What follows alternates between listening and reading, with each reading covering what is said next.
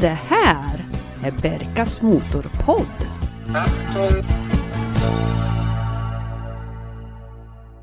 Hej och välkommen till Berkas Motorpodd. Och jag som pratar kallas för Berka. Hörni, F1-säsongen har ju äntligen dragit igång. Och jag tycker att det är riktigt kul att Lewis Hamilton rådde hem en tredje placering i årets första lopp. Sen tycker jag om underdogs-teamet Haas och Kevin Magnussen som tog hem en välförtjänt femte placering. Red Bull, katastrof, generalras på båda bilarna. Idag ska vi prata om en eh, tysk bil med lite kunglig glans. Men först så tänkte jag bara berätta att eh, vi ju finns på sociala medier som Facebook och Instagram. Och vi har ju våran egna hemsida också, www.berkasmotorpodd.se. Där kan man gå in och titta och lyssna på de avsnitten som redan finns. Och så vill jag hälsa åter igen Erik Lund till podden, våran egen bilröst i natten. Hur står det till? Ja, oh, tack. Det är toppen fint. Solen skiner även på de fattiga heter det Hur är det med dig då Jörgen? Är det bra? Det är toppen bra. Jag har ju faktiskt eh, gjort någonting så ovanligt som att ha varit och köpt och hämtat en bil idag. Nej, inte en bil till. Jo! Men var... inte en Volvo i alla fall va? Jo, det blev en Volvo till. How come I'm not surprised? Nej, nej, nej, nej. Men alltså... det var väl ett objekt som bara behövde räddas. Du, du, var ju, du hade egentligen inget val gissar jag. Precis så är det. Jag blev uppringd av en väldigt, väldigt trevlig kille vars föräldrar hade då köpt en sån här Volvo 245 Classic 1993. Ny. Och eh, det var dags att sälja den här bilen och då ville de att den skulle köpas av en entusiast som kunde ta hand om den. För det behöver lite kärlek. Och eh, jag tror och vet att jag kommer att kunna ta hand om den här bilen på ett eh, väldigt bra sätt. Så att det ska bli kul att sätta tänderna i det här projektet också. Det går ju liksom inte att säga nej då. Nej, nej, det går ju bara inte. Man rycker ut. Ja, men så är det ju. Så jag... Man lägger åt sidan det man håller på med, sätter sig i bilen, åker och räddar den. Ja. Det blev en, en trevlig roadtrip fram och tillbaks till, till Järfälla idag för att hämta hem den här bilen. Och eh, den behöver ju i vanlig ordning lite kärlek. Mm, men, men det har du gott om. Det är som sagt, det är en, en familj som har haft den här bilen sedan ny. Och eh, den har faktiskt bara gått 12 400 mil. Så att mm. den är ju förhållandevis lågmilad får man ju säga med tanke på åldern i alla fall. Ja, vad kul. Det är en trevlig modell. Har den trälisterna på instrumentpanelen eller hur är det? Den ska ha trälisterna men den har varit utsatt för ett inbrott och, och förmodligen ett beställningsjobb på just trälisterna. Så att, det är fascinerande. de, de, det... De har, de, det är någon som har knyckt trälisterna. Okej, så det är strålkastare och krockkuddar på dyra BMW-bilar och det är trälisterna från 245 Classic. Japp. Det är de som försvinner. Så att eh, trälister måste vi väl försöka få tag på den där så småningom. Mm. Men jag tänkte idag att vi ska prata om någonting helt annat och det är ju med tre bokstäver från München. Du får en gissning Erik. DKV. Aj då. Gjorde Tog jag fel nu igen? Då kan vi säga till lyssnarna att Erik Lund är alltså en eh, meriterad motorjournalist. ja, ja, BMW då.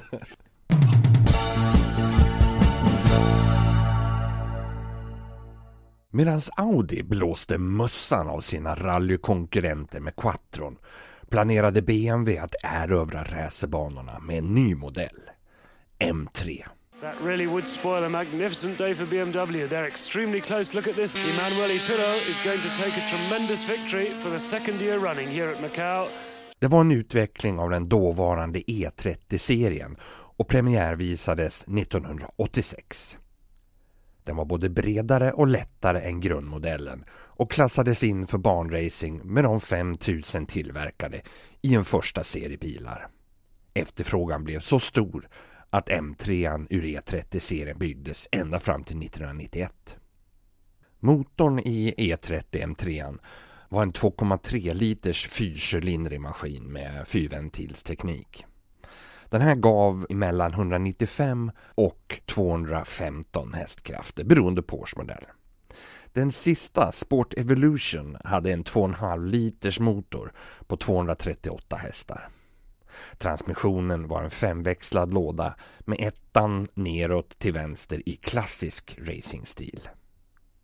1993 avlöstes den gamla E30 med modell E36 och då frångick BMW fyrcylindriga motorn och den lättare racingprofilen och M3 fick en 3 liters sexa på 286 hästar kopplat till en vanlig femväxlad låda. Och 1996 då bestyckades bilen med en 3,2 liters motor på hela 321 hästar och växellådan fick ett sjätte steg. Efter att jag hade sålt min eh, 2002 Turbo 2007 så ville jag testa en modernare BMW och jag började leta efter M3-or. Efter några veckors häng på nätet hittade jag en Technoviolett 97 med krämvit helskinninredning i Västerås. Jag har för mig att begärt pris var 130 000 och efter lite förhandlande på sms så kom vi fram till en slutsumma och affären gjordes upp. En kompis och jag drog ner i den saffransfärgade Volvon och hämtade den. Skicket var väldigt gott. Men det fanns ett irriterande glapp i knappsatsen för AC och ventilation. Och det här gjorde att hela luftcirkulationssystemet kunde lägga av. Som tur var fanns Ebay och en nyare enhet som fungerade köptes och monterades in. Men det här gjorde att jag aldrig riktigt fick en bra känsla för bilen. Den kändes vek på något sätt.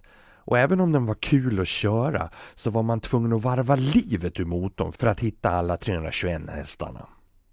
För någon som är van med en turbokick vid ungefär 3000 varv så kändes det märkligt att ha kraften 1500 varv innan röd markering bara. Tydligen så har också en bilarna ett litet glapp eller ett litet spel i drivlinan för att spara på materialet. Det här gör att varje växling kräver varsamhet för att det ska bli så mjukt som möjligt. Det här är ingenting som varken Porsche eller Audi lider av, så den fick ett klart minusavdrag där. Ljudet från sexan gick det i alla fall inte att klaga på. Lyssna på det här. Härlig sång på högre varv. Skön sång och mjuk gång på låga varv.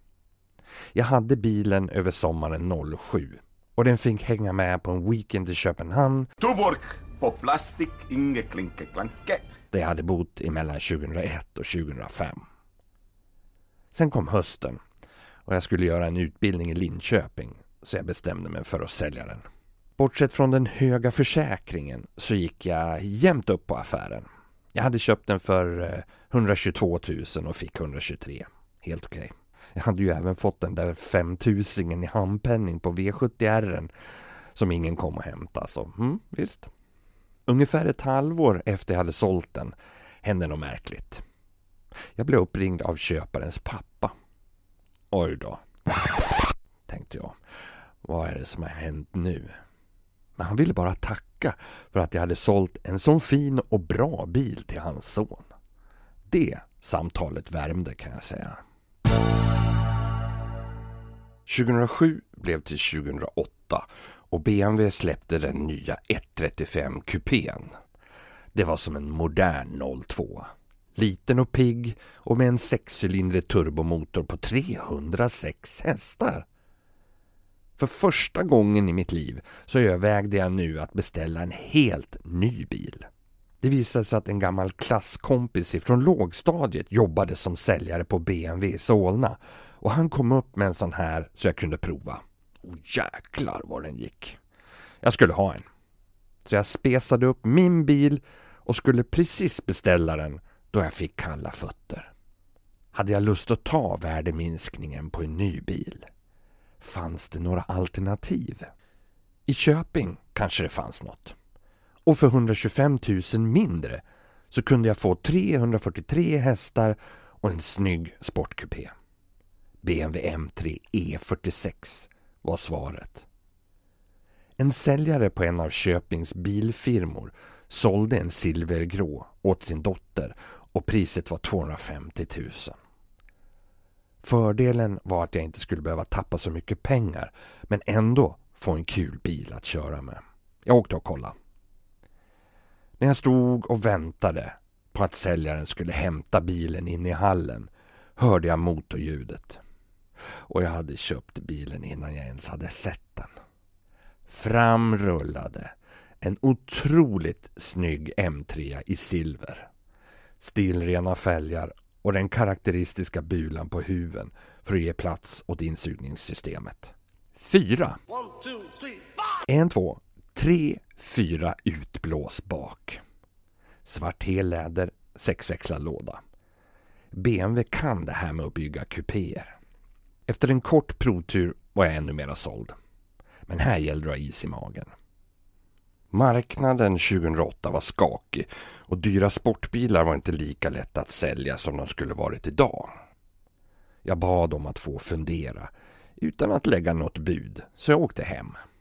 Jag väntade ivrigt på att minst två dagar skulle passera innan jag skulle ringa och förhandla om priset. Bromsskivorna fram behövde bytas och den ville ha en inspektion. Jag ringde och frågade, med hänsyn till vad som behövde göras, vad de kunde tänka sig att släppa bilen för. 235 blev svaret och jag kontrade med 220. Jag högg i sten. Vi kom inte längre. Men efter någon timme så ringde säljaren tillbaks och sänkte till 225 som absolut sista pris. Då gjorde vi affär. Jag hade köpt en BMW M3 E46 ifrån 2001. Och det här var i april. Fyra månader senare så skulle jag få anledning att sälja den. Den längsta resan jag gjorde med den var till Ängelholm när mina kompisar Susanne och Magnus gifte sig. Jag sträckte ut på motorvägen söderöver och strax norr om Markaryd så la den av. Plötsligt. Jag provade att starta om den på rull men ingenting hände. Jag befann mig i en utförslöpa och började känna mig som piloterna i SAS flight SK751 när de letade nedslagsplats vid Gottröra. 751 fick fel på motorerna, någonting i alla fall. Här, han kommer tillbaka, vet inte hur fan det går. Oj, oj. Ja. Var skulle jag stanna någonstans? Hur skulle jag komma därifrån? Jag rullade av motorvägen upp på en avtagsramp till Markaryd norra och stannade på den mycket smala vägrenen. Jag rullade bakåt för att tajta till placeringen så nästan höger backspegel nuddade räcket. Sen klev jag ur. Vad var felet? Den gick runt på starten men tände inte. Bränsle eller gnista? Bränslemätaren visade på en fjärdedel kvar men eh, sa inte trippmätaren någonting annat. Jag hade kört mer mil än vad som skulle vara möjligt på en tank. Så det blev till att lifta. Jag gick upp till en rondell och stoppade första bästa bil som visade sig vara en röd Porsche 964. Jag fick skjuts till närmsta mack och tackade naturligtvis så mycket för hjälpen. Såklart hann vi prata en hel del 911 på vägen. Det blev inköp av en dunk och fem liter senare behövde jag åka tillbaka. Så jag pekade på dunken och nästkommande bil, en BMW X5, tog upp mig. Den innehöll en familj och de ville se till att jag kom iväg. Så de parkerade upp i mitten på den här rondellen och hängde mig ner till min bil som fick i sig bränslet från dunken och vaknade till liv igen. Efter ett tacksamt avsked kunde jag tanka och fortsätta min resa. Det blev en eh, kul story att dra på bröllopet.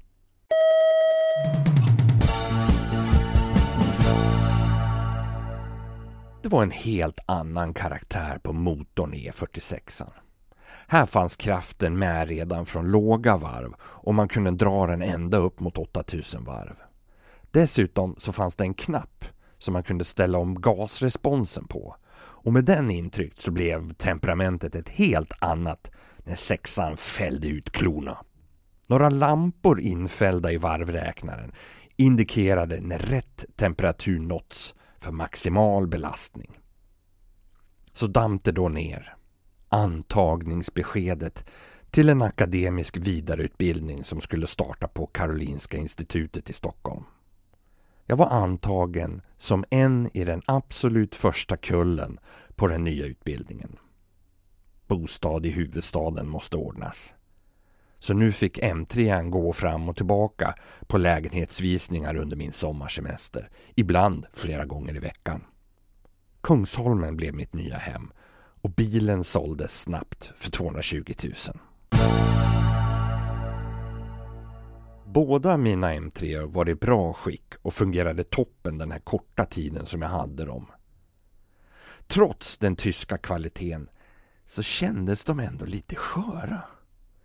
En diffus känsla av att vara invaggad i en falsk kvalitetskänsla som skulle vända sig om och bita dig i strupen. Dyra problem som Vanos, variabler, Nockenwellen, Steuerung, en variabel kamaxelfunktion som kunde kosta multum att byta.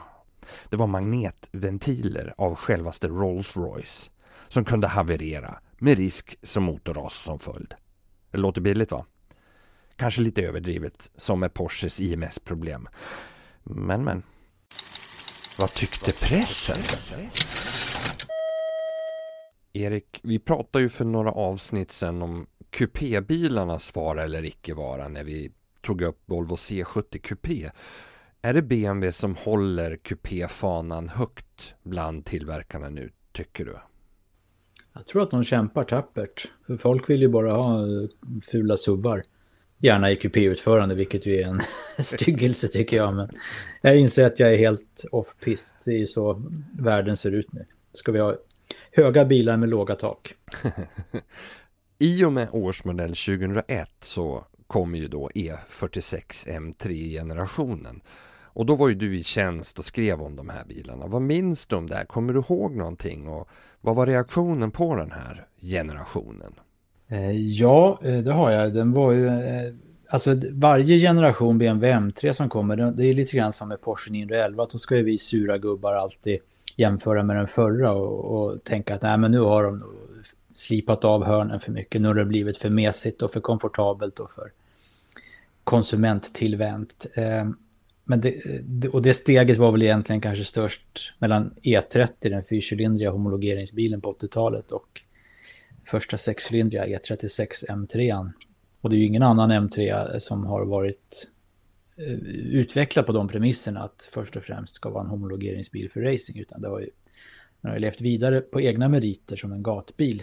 Men eh, jag minns att jag körde den här E46 när den var ny och det var ju en enastående upplevelse tyckte man då. Otroligt fin motor vill jag minnas. Dum fråga kanske men eh, var den snabb? Det är väl klart att den var snabb när vi pratar M3 men hur kvick var den? Ja, eh, det var den ju. Enligt Teknikens världsmätning så gjorde den 0 till 100 på 5,5. 400 meter på 17 sekunder. Vi ska ju nämna också att det fanns en extra version utav M3 som heter CSL som ju BMW använt tidigare i sina lite mera raciga modeller. Vad var det där för någonting? Ja, det var ju ändå ingen racerbil, men det var ju en, ska man säga, en klubbsportversion kanske man kan säga. Då. Mera bananpassad eh, och lättad, 110 kilo lättare om jag läser rätt. Det är ganska mycket på en standardbil att kapa bort 110 kilo. Den är ett tak av kolfiber och luftburk av kolfiber och, och diverse lättnader. Den hade ett eh, förstärkningsstag mellan fjäderbenen i fram och lite andra hjulvinklar och större bromsar. 17 hästar till så den gav 360 hästar men den var enligt Teknikens världstest då faktiskt långsammare till 100, 5,7 sekunder jämfört med 5,5 för den manuella vanliga. Däremot snabbare till 400 meter, 14,2 sekunder istället för 17. Ja, men M3 CSL är ju en bil som eh, naturligtvis ändå gör sig bäst på racerbana, inte som tävlingsbil kanske, men som klubbsportracer för trackdays och sånt. Men om man eh, är ute vid rätt tidpunkt, Jörgen, är det inte så att man kan få se sådana här CSL i, i Stockholms eh, mingel också?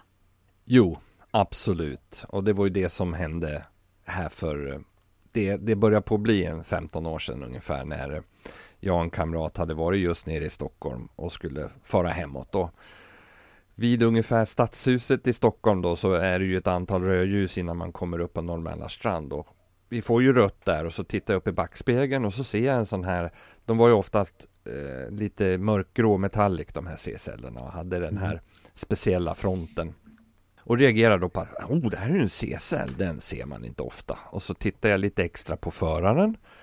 Och det var Hans Majestät Konungen. För han hade ju en Som sån var ute och körde CSL. Ja. Och det tycker jag väl är otroligt befriande som bilentusiast att man kan ta sin CSL fram och tillbaks till jobbet. Mm. Eh, så att eh, vi åkte ju då fram eh, och upp på Norrmälarstrand och när den blir dubbelfilig där så la jag mig ut i vänsterfilen och släppte upp kungen bredvid då när vi fick nästa rödljus. Och eh, jag och min kompis satt och, och vinkade och gjorde tummen upp åt eh, kungen och han garvade och nickade tillbaka och tyckte nog att det var ganska kul att det var några Han förstod att vi tyckte om hans bil också om jag säger så då. Och sen så eskorterade vi Hans Majestät eh, Lindhagenplan, eh, Tranebergsbron och sen så åkte han rakt på sen när vi kom upp till Alvik där för vi skulle ju svänga ner då mot eh, Bromma och vidare ut på E18 där så att eh, mm. Konungens M3 CSL den har jag eskorterat. Det är fint. Jag jag brukar tänka på att hans eh, möjligheter att använda de här roliga bilarna kan ju ibland te sig lite kringskurna. Jag kom ikapp honom en gång på motorvägen någonstans i Östergötland en sommarkväll. När han och, och drottningen låg och tuffade i 110 i högerfilen i Ferrari 456.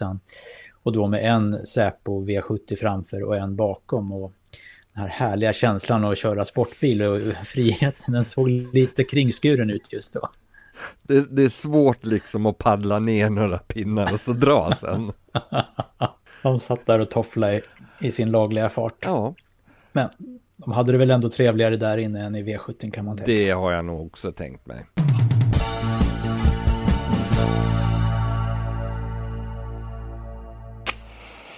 Bilannonsglöd. Eller? Men älskling, vad ska du med den där till? Ja, tittar vi hur utbudet ser ut då på den här nätsidan som säljer mycket.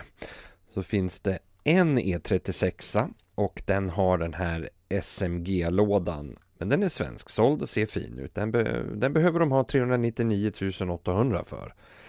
Och eh, sen tog jag ett axplock för det finns hyfsat många 46 år ute. Och den som jag fastnade för var en silvergrå svensksåld bil med ungefär 15 000 mil på mätaren. Som de vill ha 299 för. Det finns inga M3or i nära originalskick till salu av privatpersoner just nu. Utan allting är hos handlare. Men eh, ja, säsongen har ju inte börjat riktigt än. Men självklart. Seglingarna har ju inte kommit igång riktigt på allvar nu. Eller hur?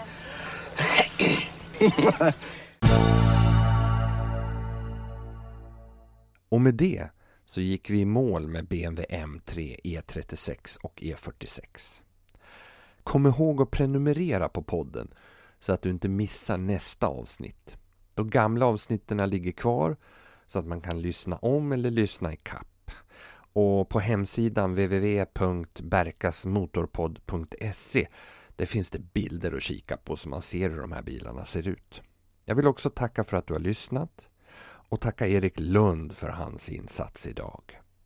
Vi hörs om två veckor hörni och tills dess lova att ni kör så ni trivs.